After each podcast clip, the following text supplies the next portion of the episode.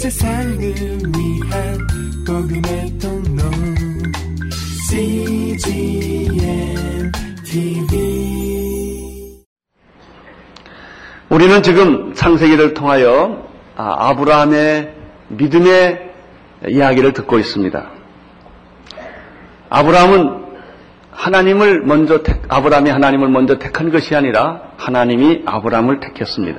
믿음은 내가 하나님을 선택하는 것이 아니라 하나님이 나를 선택하는 것을 받아들이는 것입니다. 믿음은 말씀을 들으면서 시작됩니다. 그러나 믿음의 싹이 트는 것은 순종입니다. 말씀을 들었다 할지라도 순종하지 않으면 믿음은 시작되지 않습니다. 아브라함은 하나님의 말씀에 순종하여 갈대오르를 떠납니다.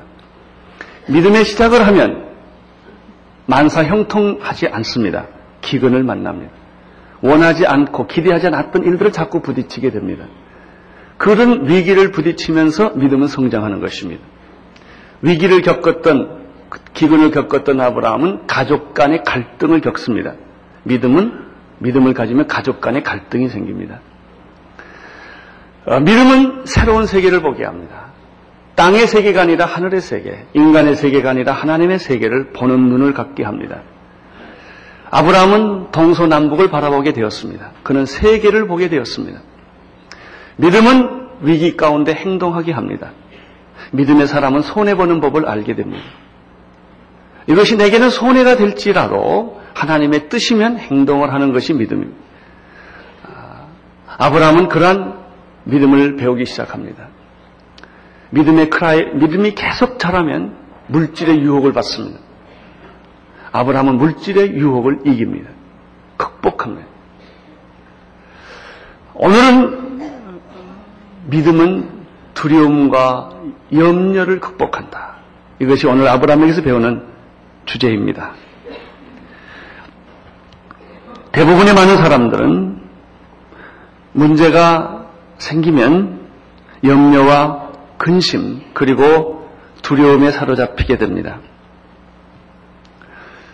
불신앙을 가지면 두려움을 갖게 됩니다. 두려움에 사로잡히게 되면 어떻게 됩니까? 판단력이 흐려집니다. 일단 사람을 무서워하면 판단력이 흐려집니다. 사물을 두려워하면 하던 것도 못하게 됩니다. 절망의 늪으로 빠져가는 것이죠. 이 두려움이라고 하는 것은 미래의 문을 닫아버리는 셔터와 같아요. 여러분은 셔터가 닫아지는 경험을 했을 거예요. 여러분 믿 음 불안해지면 불신앙에 빠지면 두려워하게 되면 앞이 보이지를 않습니다. 믿음의 사람 아브람도 예외는 아니었습니다. 그는 항상 승리했습니다. 물질도 이겼고 위기도 이겼고 기근도 이겼고 다 이겼습니다. 그러나 어떤 한순간에 우리와 똑같이 아브라함은 두려움에 사로잡히게 됩니다. 우리는 여기서 놀라운 사실 하나 배웁니다. 아브라함도 두려움에 사로잡혔다. 그러니까 여러분이 두려움에 사로잡히는 거야 빤한 일이 아니겠습니까? 두려움에 사로잡힌 게 문제가 아니에요.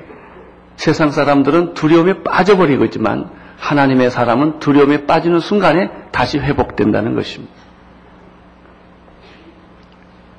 믿음의 사람도 때때로 절망하고 좌절하고 회의에 빠집니다. 내가 정말 이거 잘 가고 있는 것일까? 힘들고 어려울 때, 기대했던 것이 이루어지지 않았을 때, 나는 기도했는데, 나는 최선을 다했는데 상황은 나빠진다. 그때 우리는 마음속 깊은 곳에서 회의의 그림자를 경험하게 됩니다. 야고보서 1장 6절 이하에 보면 이런 말씀이 있습니다. 오직 믿음으로 구하고 조금도 의심하지 말라. 의심하는 자는 바, 마치 바람에 밀려 요동하는 바닷물결 같으니 이런 사람은 무엇이든지 죽게 얻기를 생각하지 말라. 두 마음을 품어 모든 일에 정함이 없는 자로다. 여러분, 여러분이 가지신 믿음, 그것이 비록 다 이루어지지 않았다 할지라도, 세월이 흘렀지만 아무 일이 일어나지 않았다 할지라도 그 믿음을 계속 갖기를 하나님은 원하십니다. 아브라함의 두려움은 무엇이었을까요? 그근 10년 동안 지났음에도 불구하고 약속의 자녀가 없었다는 데 문제가 있습니다. 16장 16절을 먼저 보십시오. 16장 16절을 보시면 하갈이 아브라함에게 이스마엘을 낳을 때 아브라함의 나이가 86세였다고 그랬죠. 그러니까 지금 이 사건은 1년 전 사건입니다. 그렇다면 아브라함은 75세에 믿음의 여행을 시작을 했습니다. 85세가 되었으니까 그 한 10년이 지났다는 것입니다. 여러분 대부분의 많은 사람들은 10년이 지나면 흔들립니다. 아브라함도 잘 믿다가 10년째 흔들리기 시작을 했습니다. 왜냐하면 하나님은 아브라함을 부르실 때 내가 너에게 축복의 자녀, 약속의 자녀를 주어서 하늘의 별처럼 바다의 모래알처럼 이 자녀들이 충만하게 해주겠다고 약속을 했었습니다. 그것이 바로 창세기 12장 2절에 있는 말씀이었죠. 내가 너로 큰 민족을 이루고 내게 복을 주어 내 이름을 창대케 하리니 너는 복의 근원이 될지라. 거기서 내 큰 민족을 이루게 해주겠다는 말씀이 있습니다. 여러분, 아기를 낳아야 큰 민족이 있지요.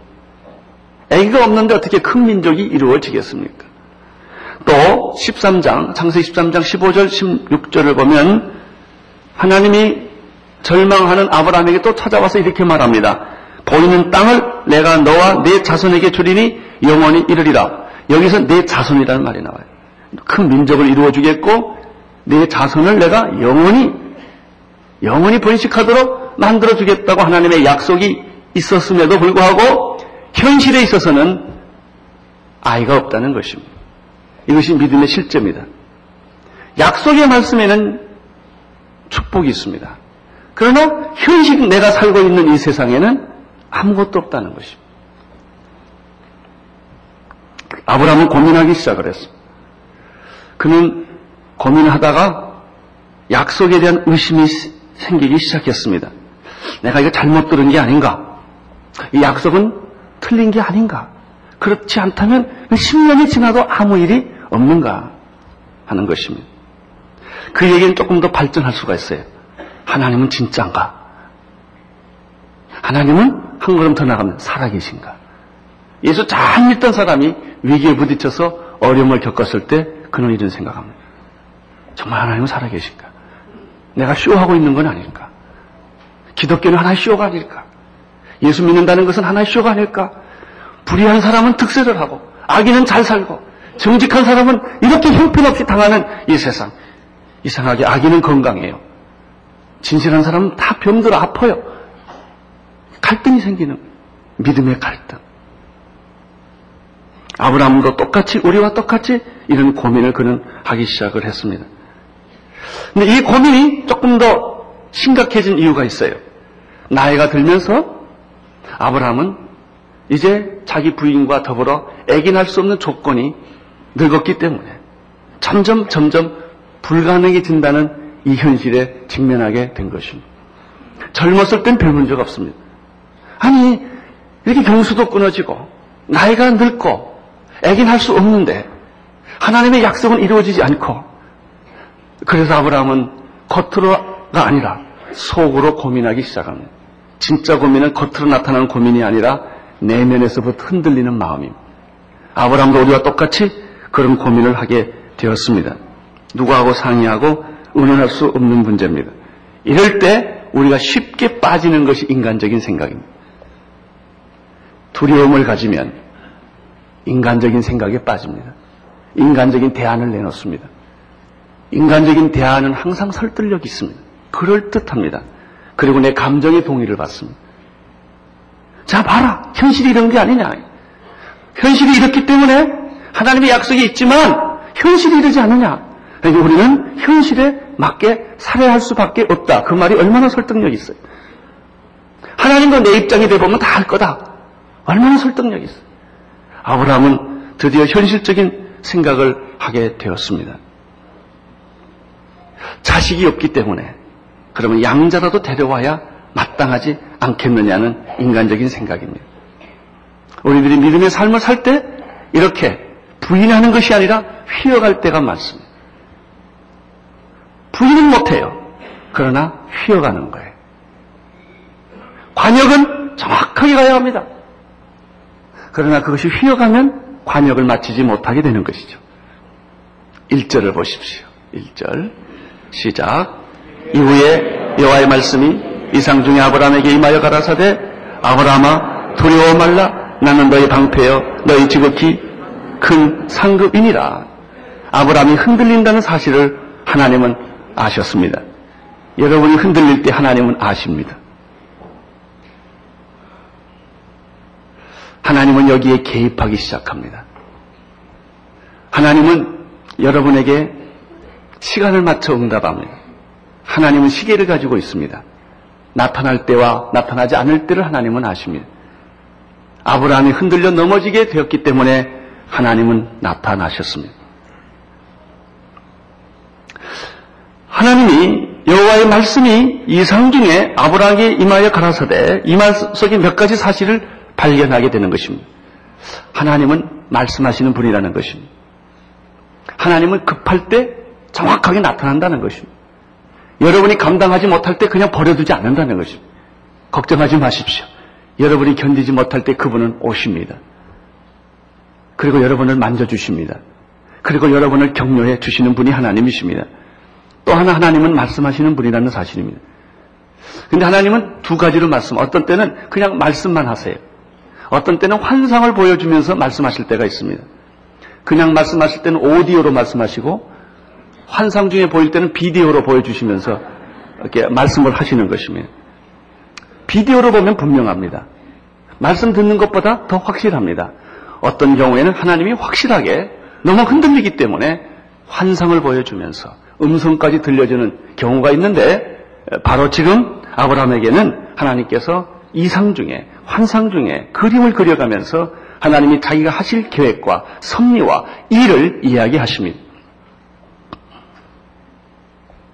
그러면 아브라함에게 주셨던 하나님의 메시지는 무엇입니까? 1절을 다시 보십시오. 이후에 여호와의 말씀이 이상 중에 아브라함에게 임하여 가라사대 다운표를 해도 돼요. 아브라함아 뭐하지 말라? 두려워 말라. 나는 너의 방패요 너의 지극히 큰 상급이니라.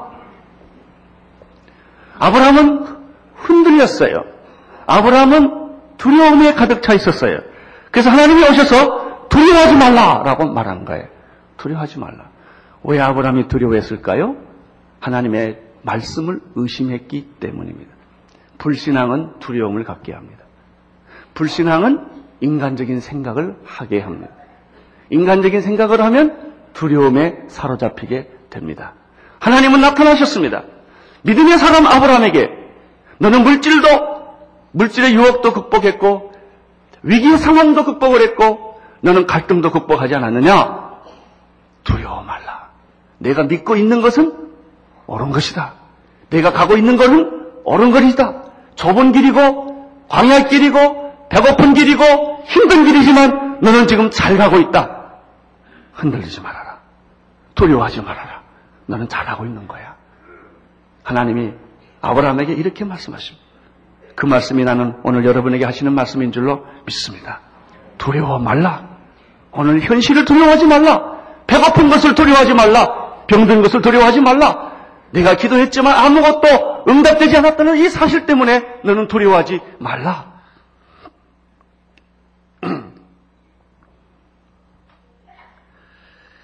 이 말씀은 이사야도 똑같이 합니다. 요즘 우리가 새벽기도 이사야 말씀을 하고 있는데 이사야 40장 이후에 보면은 심판 후에는 회복이 있다. 죄 다음에는 용서가 있다. 이스라엘 백성들에게 하나님은 가혹한 심판과 채찍을 드셨습니다. 그러나 여러분, 징벌은 영원하지 않습니다. 하나님의 백성에게 있어서 심판은 영원하지 않습니다. 죄인에게 심판은 영원하지만 하나님의 자녀에게는 심판하시고 난 다음에 회복을 시켜주십니다. 이사야 40장은 이렇게 시작합니다. 내 백성을 위로하라! 위로하라! 내 백성을 위로하라! 너의 복역의 때는 끝났고, 너의 죄는 용서함을 받았고, 너는 대가를 다 치루었느라 지금은 이제는 회복하는 때이다. 그러므로 너의 과거 때문에 두려워하고, 너의 죄 때문에 두려워하는 그런 두려움에서부터 벗어나라. 이사야 41장 10절에 보면 절망하고 좌절을 겪었던 이스라엘 백성들에게 하나님은 이렇게 말합니다. 두려워 말라. 내가 너와 함께 함이니라. 놀라지 말라. 나는 내 하나님이 됨이니라. 내가 너를 굳세게 하리라. 참으로 너를 도와주리라. 참으로 의로운 오른손으로 나를 붙들어 주리라. 여러분, 불된 사람은 불에 대한 두려움이 있어요. 고통을 많이 겪은 사람은 고통에 대한 두려움이 있어요. 하도 당한 사람은요, 신경 쇠약이 걸려요. 무슨 일만 나도 가슴이 두근두근거리고 어쩔 줄을 모르는 거예요. 이스라엘 백성들은 너무나 혹독하게 시련을 겪었기 때문에 과연 회복될 수 있을까? 과연 용서받을 수 있을까? 과연 다시 살아날 수 있을까? 이런 절망감이 있었어요. 하나님을 말씀하십니다. 이사야를 통하여 말씀하십니다. 두려워 말라. 내가 너를 도와줄 것이다. 나는 내 하나님이다. 내가 너를 붙들어 줄 것이다. 나의 오른손으로 내가 너를 회복시켜 줄 것이다. 14장 41장 이사야 41장 13절에 보면은 이렇게 계속해서 말합니다. 나 여호와는 너의 하나님이다. 내 오른손을 붙들이라. 내가 이르기를 두려워 말라. 내가 너를 도우리라. 그리고 40 41장 14절에서는 지렁이 같은 너 야고바 너희 이스라엘 사람들아 두려워 말라 나 여호와가 말하노니 내가 너를 도울 것이며 내 구속자는 내 구속자는 이스라엘의 거룩한 자신이라 아멘 이사야는 계속해서 자기 백성들에게 이런 말씀을 하시는 것이죠 하나님께서 오늘 우리들에게 똑같이 말씀하십니다 나의 약속의 말씀 축복의 말씀은 변함이 없다 그것이 내 현실에서 지금 당장 이루어지지 않는 것이고 악이 승하는 것 같고 불의가 판을 치는 것 같지만은 두려워 말라. 너는 잘 가고 있는 것이다. 내 믿음은 옳은 것이다. 그냥 계속 그 길을 가라. 라고 말씀하십니다. 의심하지 말고 나를 신뢰해라. 나를 바라봐라. 내 말씀을 믿어라. 이런 얘기는 이사야뿐만 아닙니다. 예수님께서도 세상에 오셔서 사랑하는 제자들에게 똑같은 형태의 말씀을 하십니다. 너희는 마음에 근심하지 말라. 하나님을 믿으니 또 나를 믿으라. 내 아버지 집에 거할 것이 많도다. 내가 너희를 위하여 먼저 처소를 예비하러 간다고 예수님은 사랑하는 제자들에게 말씀하여 주셨습니다. 요한복음 16장 33절에서도 이 세상에서 너희가 환란을 겪을 것이다. 그러나 담대하라. 내가 세상을 이겼노라. 너는 이길 수 있다. 두려워하지 말라. 나를 믿고 신뢰하라. 라는 말씀을 이사야도 예수님도 똑같이 하셨습니다. 오늘 말씀 13절에 보면은 하나님께서 어, 하나님께서 아, 저 13절이 아니고요. 3절의 말씀을 보면 아, 2절의 말씀 1절, 1절의 말씀을 다시 보면 내가 두려워해야 되지 않을 이유를 하나님이 두 가지를 설명. 첫째는 무엇입니까? 나는 너의 뭐다? 방패요. 두 번째는 지극히 큰 상급이기 때문에 너는 두려워할 필요가 없다. 사랑하는 성도 여러분, 하나님은 우리의 방패이십니다. 원수와 내가 싸우는 것이 아님을 믿으십시오. 하나님이 싸웁니다. 원수의 화살을 내가 막는 게 아니라 하나님이 막아 주시는 것입니다. 전쟁은 내게 속한 것이 아닙니다. 하나님께 속한 것입니다. 시편 18편 1절 2절에 보면은 이 시편 기자가 이렇게 고백합니다. 나의 힘이 되신 여호와여 내가 주를 사랑하나이다. 여호와는 나의 반석이시요 여호와는 나의 요새시요 나를 건지시는 자시요 나의 하나님이시요 나의 피할 바위시요 나의 방패시요 나의 구원의 뿌리시요 그분은 나의 산성이시리로다. 나는 여러분들이 하나님을 이런 하나님을 경험할 수 있게 되기를 바랍니다. 원수가 여러분을 공격하러 왔는데 하나님을 신뢰하고 믿었더니 원수가 다 없어졌더라. 그분은 나의 피할 바이시요, 나의 방패시요, 나의 산성이시요, 나의 구원에 뿌리신 것을 나도 똑같이 경험했습니다. 시편 28편 11절에 보면은 여호와는 나의 힘과 나의 방패시니 내 마음이 저를 의지하며 도움을 얻는도다. 그러므로 내 마음이 크게 기뻐하며 내 노래로 저를 찬송하리로다. 전쟁이 올지라도 나는 안연하리로다. 왜 그렇습니까? 그분은 우리의 방패시요, 우리의 피할 바위시요, 우리의 산성이시기 때문에 너는 두려워할 필요가 없다. 전쟁 중에 있을지라도 두려워할 필요가 없다. 내가 의사가 고칠 수 없는 병에 걸렸을지라도 두려워할 필요가 없다. 나는 너의 방패가 되느니라. 우리가 두려워해야 하지 않아야 할 또 하나의 이유는 하나님은 우리의 상급이시기 때문입니다. 보통 상급이 아니에요. 지극히 큰 상급입니다. 이사야 40장 10절에 보면은 보라 주 여호와께서 장차 강한 자로 임하실 것이요 친히 그 팔로 다스릴 것이다. 우리 하나님의 팔은 얼마나 뽀빠이보다 훨씬 강한 팔입니다. 강한 팔. 주의 친절한 팔에 안기세.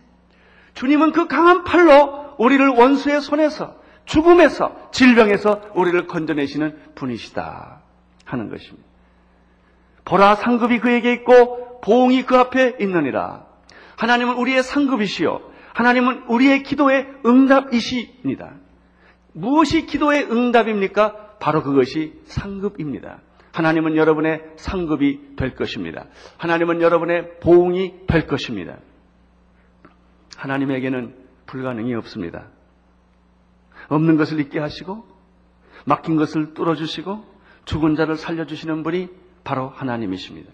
로마서 4장 17절에 사도 바울은 아브라함의 믿음을 이렇게 묘사를 했습니다. 기록된 바 내가 너로 많은 민족의 조상으로 세웠다 하신 것 같으니 그의 믿음 바 하나님은 죽은 자를 살리시며 없는 것을 있는 것 같이 부르시는 분이시니라. 죽은 자를 살리시며 없는 것을 있는 것 같이 불가능을 가능하게 막힌 것을 뚫어주시는 하나님, 그 하나님, 그 하나님을 바라볼지어다. 그 하나님을 악망하라. 그러면 당신의 날개, 새 날개가 붙을 것이다. 지금까지 당신의 날개는 다 찢어졌다. 그래서 날, 새지만 날지 못하는 도시의 뒷골목을 방황하는 그런 인생이었지만 하나님이 여러분의 옆구리에 새 날개를 붙여주실 것이다. 나를 바라보아라. 나를 악망하라. 독수리가 창공을 향하여 날아가는 것 같이 너는 새롭게 비상하게 될 것이다.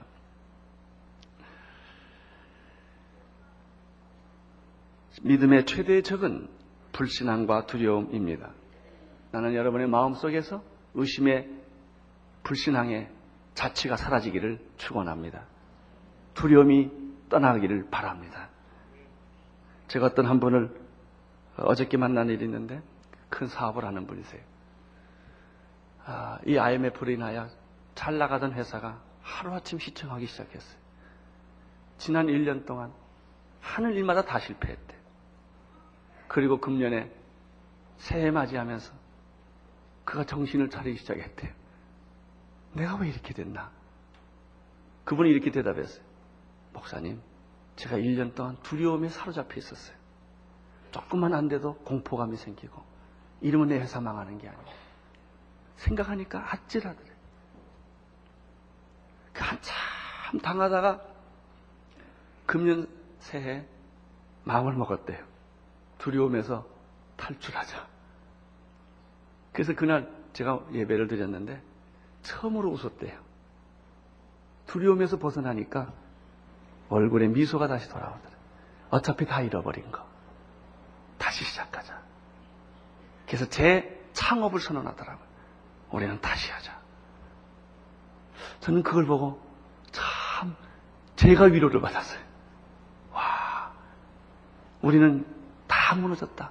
이제는 사람과 조직까지 이제 다 무너졌는데 다시 할 수 있다. 나는 다시 하겠다. 뭐 언제 언, 언제는 있어서 했습니까? 어차피 없, 없었던 건데 다시 하자.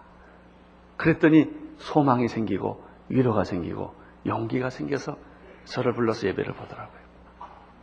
그렇습니다. 여러분 안에 들어오는 의심과 싸우십시오.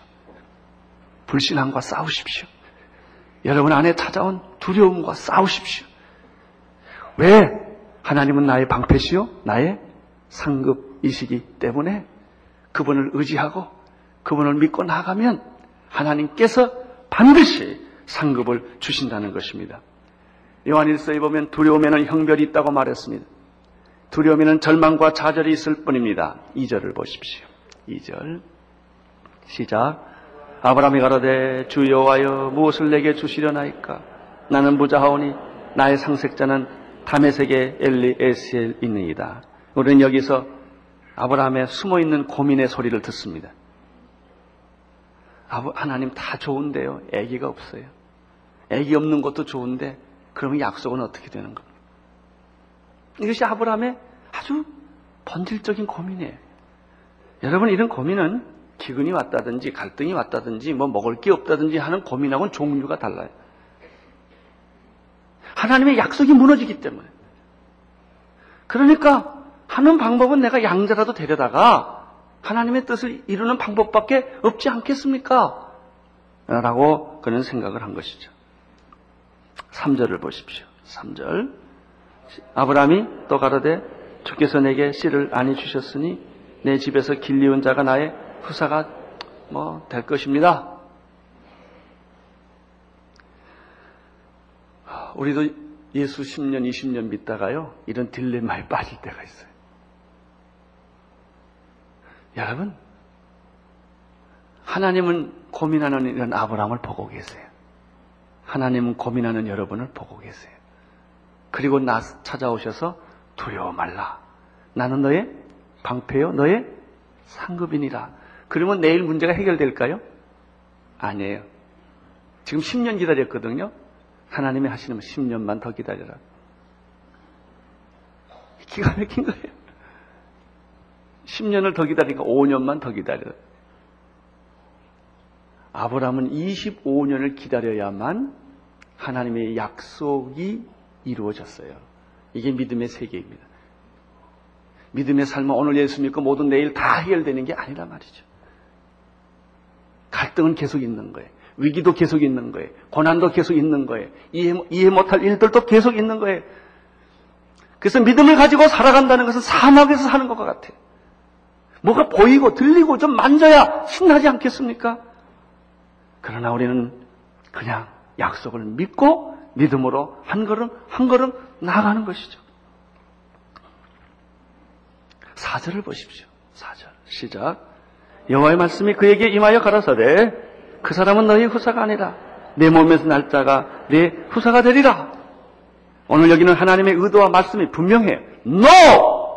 양자가 아니다 이게. 내가 너에게 약속한 그 사람은 내 몸에서 나야 된다는 거예요.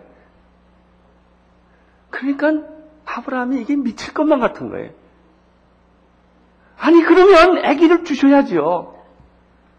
난 지금 이제 아기 날 나이가 다 끝나갑니다. 이제 경수도 다 끝나가고 몸도 늙고 이 몸에서는 절대 아기를 낳을 수가 없는데 하나님은 자꾸 아기를 준다고 하니까 그러면 양자는 어떻습니까? 그러니까 너 그런다면 하나님 내 몸에서 아기가 나야 된다는 거예요. 현실을 보면 불가능해. 하나님의 말씀은 약속이 있어요. 이게 믿음의 현실이에요. 이 두 사이에 사는 거예요. 믿음으로 보면 다 이루어졌어요. 현실로 보면 아무것도 없어요. 그래서 믿음은 바라는 것들의 실상이요. 보이지 않는 것의 증거예요. 상식적이고 합리적인 거 누가 못 믿어요? 이성, 이상, 이성적인 것은 누가 못 믿어요? 다 믿지요? 그런 사람을 가리켜 믿음의 사람이라고 절대 말하지 않습니다. 이성과 상식과 합리와 내 경험으로는 전혀 이루어지지 않는 것. 그래서 노아는 산에 방주를 짓지 않았어요. 이 사람을 가리켜 믿음의 사람이라고 그러는 거예요. 모세를 가리켜 아브라함을 가리켜 믿음의 사람이라고 말하는 까닭은 왜 그래요? 그들은 상식적인 수준에서 하나님을 믿은 게 아니었기 때문이죠. 우리의 갈등은 뭐예요? 상식적인 수준에서 예수 믿겠다는 거예요. 그러니까 아무 일이 안 일어나는 것입니다. 이 사절의 말씀에서 우리는 두 가지 생각, 두 가지 사실을 발견하게 됩니다. 첫째는 하나님의 생각과 인간의 생각은 전혀 발상법부터 다르다는 거예요. 근데 우리에게 매력 있는 것은 인간의 생각이에요. 그럴듯해요. 꼭 그렇게 하면 꼭 될 것 같아. 근데 해보면 다 틀려. 하나님의 생각은 말이 안 돼. 무식해. 어떻게 저런 걸 믿냐 이거예요. 근데 해보면 된다 말이에요. 이사야사 50장, 55장 5절에 보면은 여호와의 말씀에 내 생각은 너희 생각과 다르며 내 길은 너희 길과 달라서 하늘이 높은 같이 내 길이 너희 길보다 높으며 내 생각은 너희 생각보다 높으니라.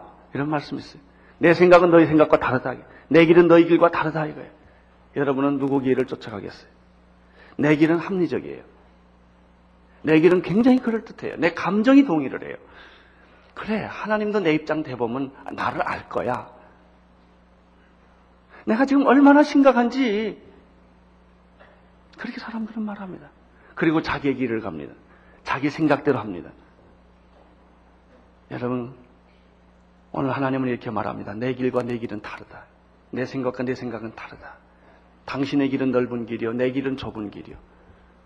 당신의 길은 편안한 길이요. 내 길은 고난의 길이에요. 당신의 길은 이익 보는 길이요. 내 길은 손해 보는 길이요. 너는 어떤 길을 택할 거냐? 두 번째, 이 사절에서 또 하나 배우는 사실은 무엇입니까? 하나님은 가능한가 가능하지 않는 데는 관심이 없다는 거예요. 아기를 이 나이에 낳을 수 있느냐 없느냐는 하나님 관심 없어요. 아기를 낳아야 하느냐 이게 중요한 거예요. 어려우냐 쉬우냐는 중요하지 않아요. 이것이 이것이 하나님의 뜻이냐 아니냐가 중요해요. 우리는 쉬운 것만 하려고 그래요. 가능한 것만 골라가려고 그래요. 이것이 진짜 정이냐? 이게 옳은 길이냐? 바른 선택이냐? 내가 이 말하면 죽어요. 그래도 그 말을 해야 하느냐 이거예요. 우리가 하나님에게서 배우는 것은 이것입니다. 하나님을 날수 있는가 없는가에 대한 관심이 없다는 거예요. 왜냐하면 하나님에게는 불가능이 없기 때문에.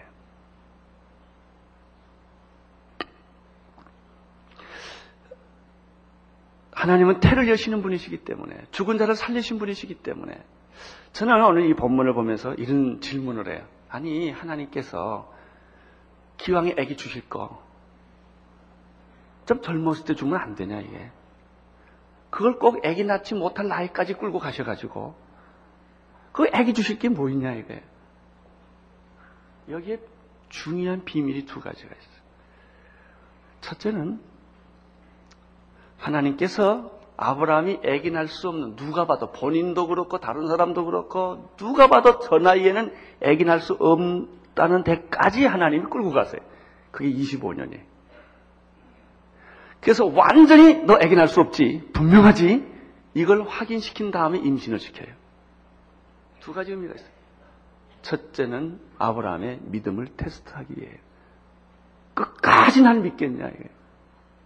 마지막 순간까지 너는 이성과 타협하지 않고 현실과 타협하지 않고 내 약속과 내 말씀을 믿겠느냐 하는 거예요.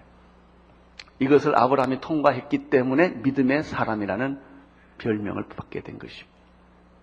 나는 여러분에게도 믿음의 사람이라는 그런 말이 붙게 되기를 축원합니다. 또 한 가지가 있어요.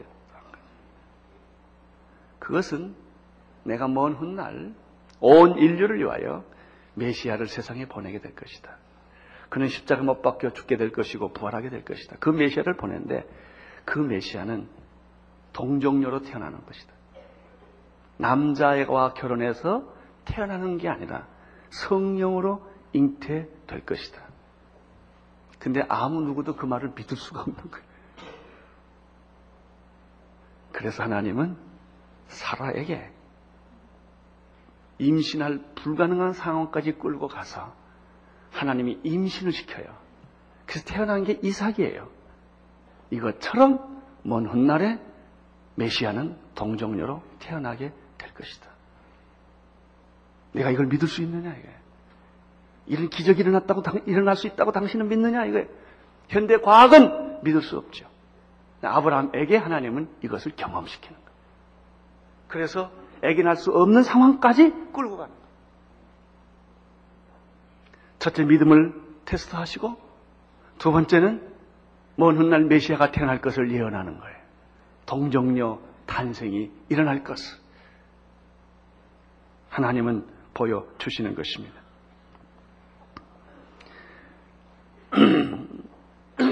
하나님은 말씀하십니다. 두려워 말라. 나는 너희 방패요, 너의 상급이니라.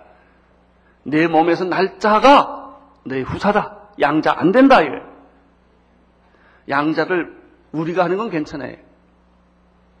양자 자체가 잘못됐다는 게 아니에요. 하나님의 관심은 불가능한 내 몸에서 이삭이 태어나야 된다는 것입니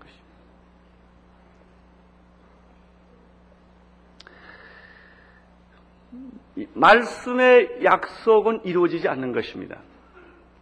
나의 현실은 그냥 그대로 있는 것입니다. 그러면 이 말씀의 약, 말, 말씀, 약속의 말씀, 축복의 말씀과 내가 살고 있는 현실과 연결시키는 다리는 무엇일까요? 믿음이에요. 믿음. 그러니까 현실에는 아무것도 없지만 말씀과 약속에서는 이미 그게 다 이루어진 거예요. 여리고성은 이미 이루, 무너지기 전에 다 무너진 거예요. 골리앗은 넘어지기 전에 이미 넘어진 거예요. 다윗의 마음속에는 이미 골리앗은 무너졌어요. 여호수아의 마음속에는 이미 여리고성은 무너진 거예요. 여러분, 이것이 그리스도인들의 믿음이에요. 여러분 마음속에는 이미 승리가 있는 줄로 믿습니다. 그래야 두려움이 없어져요. 하나님은 약속은 반드시 지킨다. 악인은 없어진다. 진리는 반드시 승리한다라고 하는 이 믿음이에요. 그러면 악이 득세해도 이 믿음을 가지고 있는 사람은 그 마음 속에 이미 약속의 말씀, 축복의 말씀이 이루어진 거예요. 이게 믿음이에요. 믿음은 바로 두 세계를 연결시키는 고리다. 5절을 보십시오. 5절. 시작. 그를 이끌고 밖에 나가 가라사대 하늘을 우러러 무뼈를 셀 수 있나 보라. 또 그에게 이르시되 내 자손이 이와 같으리라. 하나님은 아브라함을 이끌고 밖으로 나가자고 말합니다. 아, 하나님은 실물 교육을 참 잘 시키신 분이십니다. 말로 하시지 않고 뭘 보여주시고 또 밖으로 끌고 가시고 그렇게 합니다. 여러분 정말 하나님을 사랑하는 사람들은 가끔 밤에 잠이 안 올 때가 있어요. 그것은 고민이 많아서 잠이 안 올 때가 있고요. 하나님이 깨서 잠이 안 올 때가 있어요. 하나님이 아브라함에게 밖으로 나가자. 밖으로 나갔어요. 우리 서울에서는 그런 별을 볼 수가 없지만 강원도나 이런 산골에 가면요. 그 하늘의 별이 그렇게 손에 잡히듯이 떨어질 때가 있어요. 저는 안식년 때 하와이에서 이런 걸 경험했어요.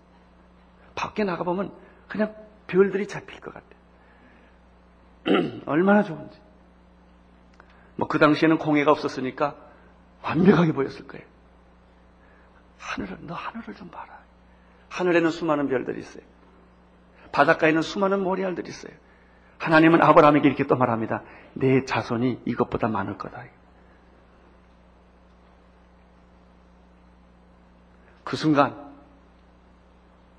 아브라함은 얼마나 감격하고 감동을 했겠습니까? 자기가 불신하고 자기가 두려움에 잡혔던 그 순간을 부끄럽게 생각했을 거예요. 아마 아브라함은 하나님께 이렇게 말했을 것 같아요. 오, 주여, 내가 무엇이 간데 하나님께서 나를, 나에게 이렇게까지 하십니까? 내가 이렇게 늙고 보잘 것 없는 늙은인데, 왜 이렇게 사랑과 친절과 호의를 베풀어 주셔서 이런 비전을 갖게 하십니까? 그는 눈물을 흘렸을 거예요. 감격을 했을 거예요. 자신의 나이와 처지를 다 잊어버리고 그는 하나님이 가르치는 하늘의 별을 보고 있었습니다.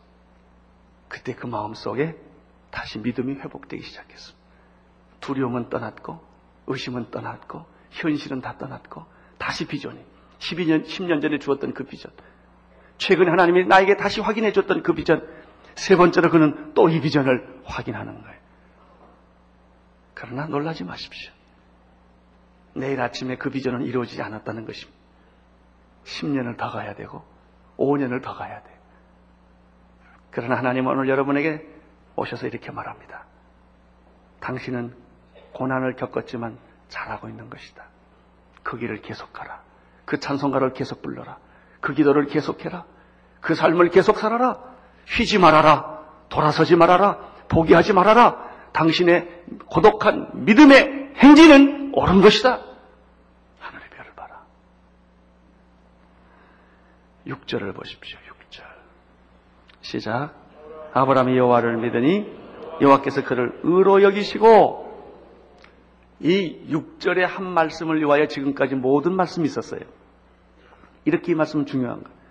드디어 아브라함 마음속에는 하나님이 주시는 그 약속의 말씀을 신뢰하는 믿음이 생기기 시작했어요. 아브라함이 여호와를 믿으니 이 말 하나를 보면 아마 그 순간에 아브라함은 머릿속에 모든 변화와 회전이 일어났던 거예요. 의심, 염려, 근심, 걱정, 두려움, 현실에 아무것도 없는 것, 이런 공포에서부터 그가 벗어나서 하나님과 똑같은 믿음을 갖기 시작했어요. 와, 와, 하늘의 별들을 보면서 하나님이 내 자녀들 이것보다 더 많게 해줄 것이다. 라고 말씀을 해주니까 그 순간에 아브라함은 아버지 하나님을 믿게 됐어요. 자, 보십시오. 그 다음 말이죠. 아브라함이 하나님을 믿으니 하나님께서 뭐라고 그랬죠? 이를 그의 의로 여기시고 믿음으로 의롭게 된다는 진리예요. 의인은 믿음으로 말미암아 살리라.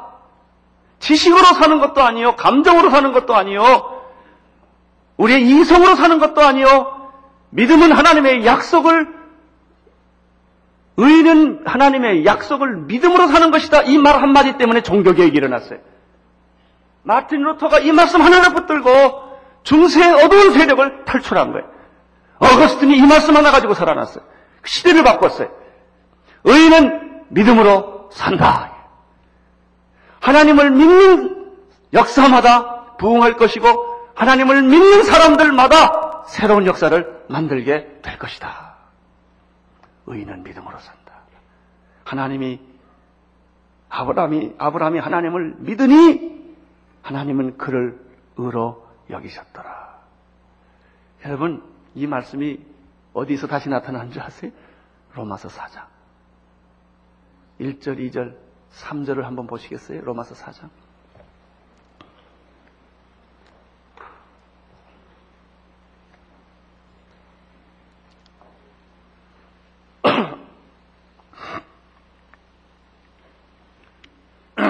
시작.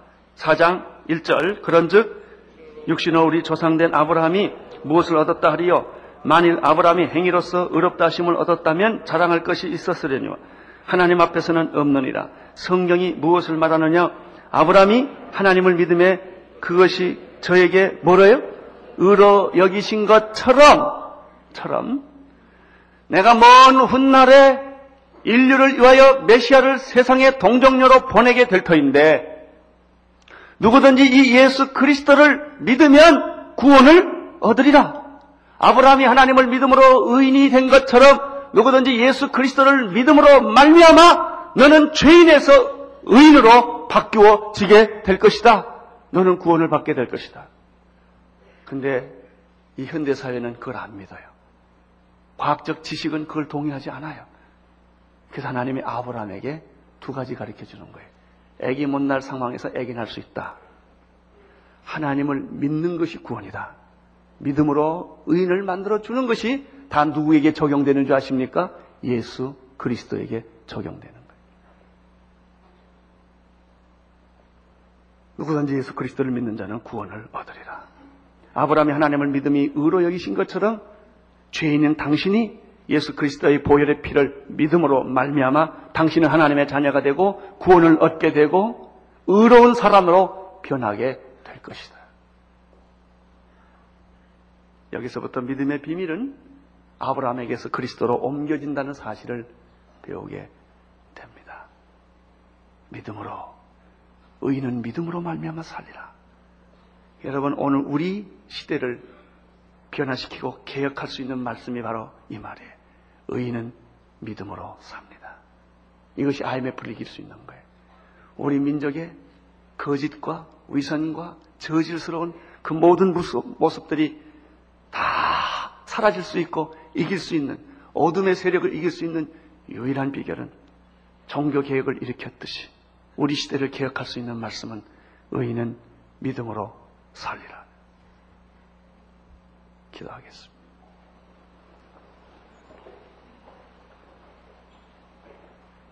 하나님 아버지, 하나님이 아브라함이 하나님을 믿으니 그것을 의로 여기신 것을 인하여 감사를 드립니다. 믿음을 가진 아브라함은 약속의 자녀가 지금 내 눈에 안 보여도 두려움에서부터 벗어날 수 있었고 현실의 고통에서부터 그는 승리할 수 있었음을 배웠습니다. 주여, 오늘 우리에게도 이 믿음을 주셔서 두려움을 이기게 하시고 극복하게 축복하여 주옵소서.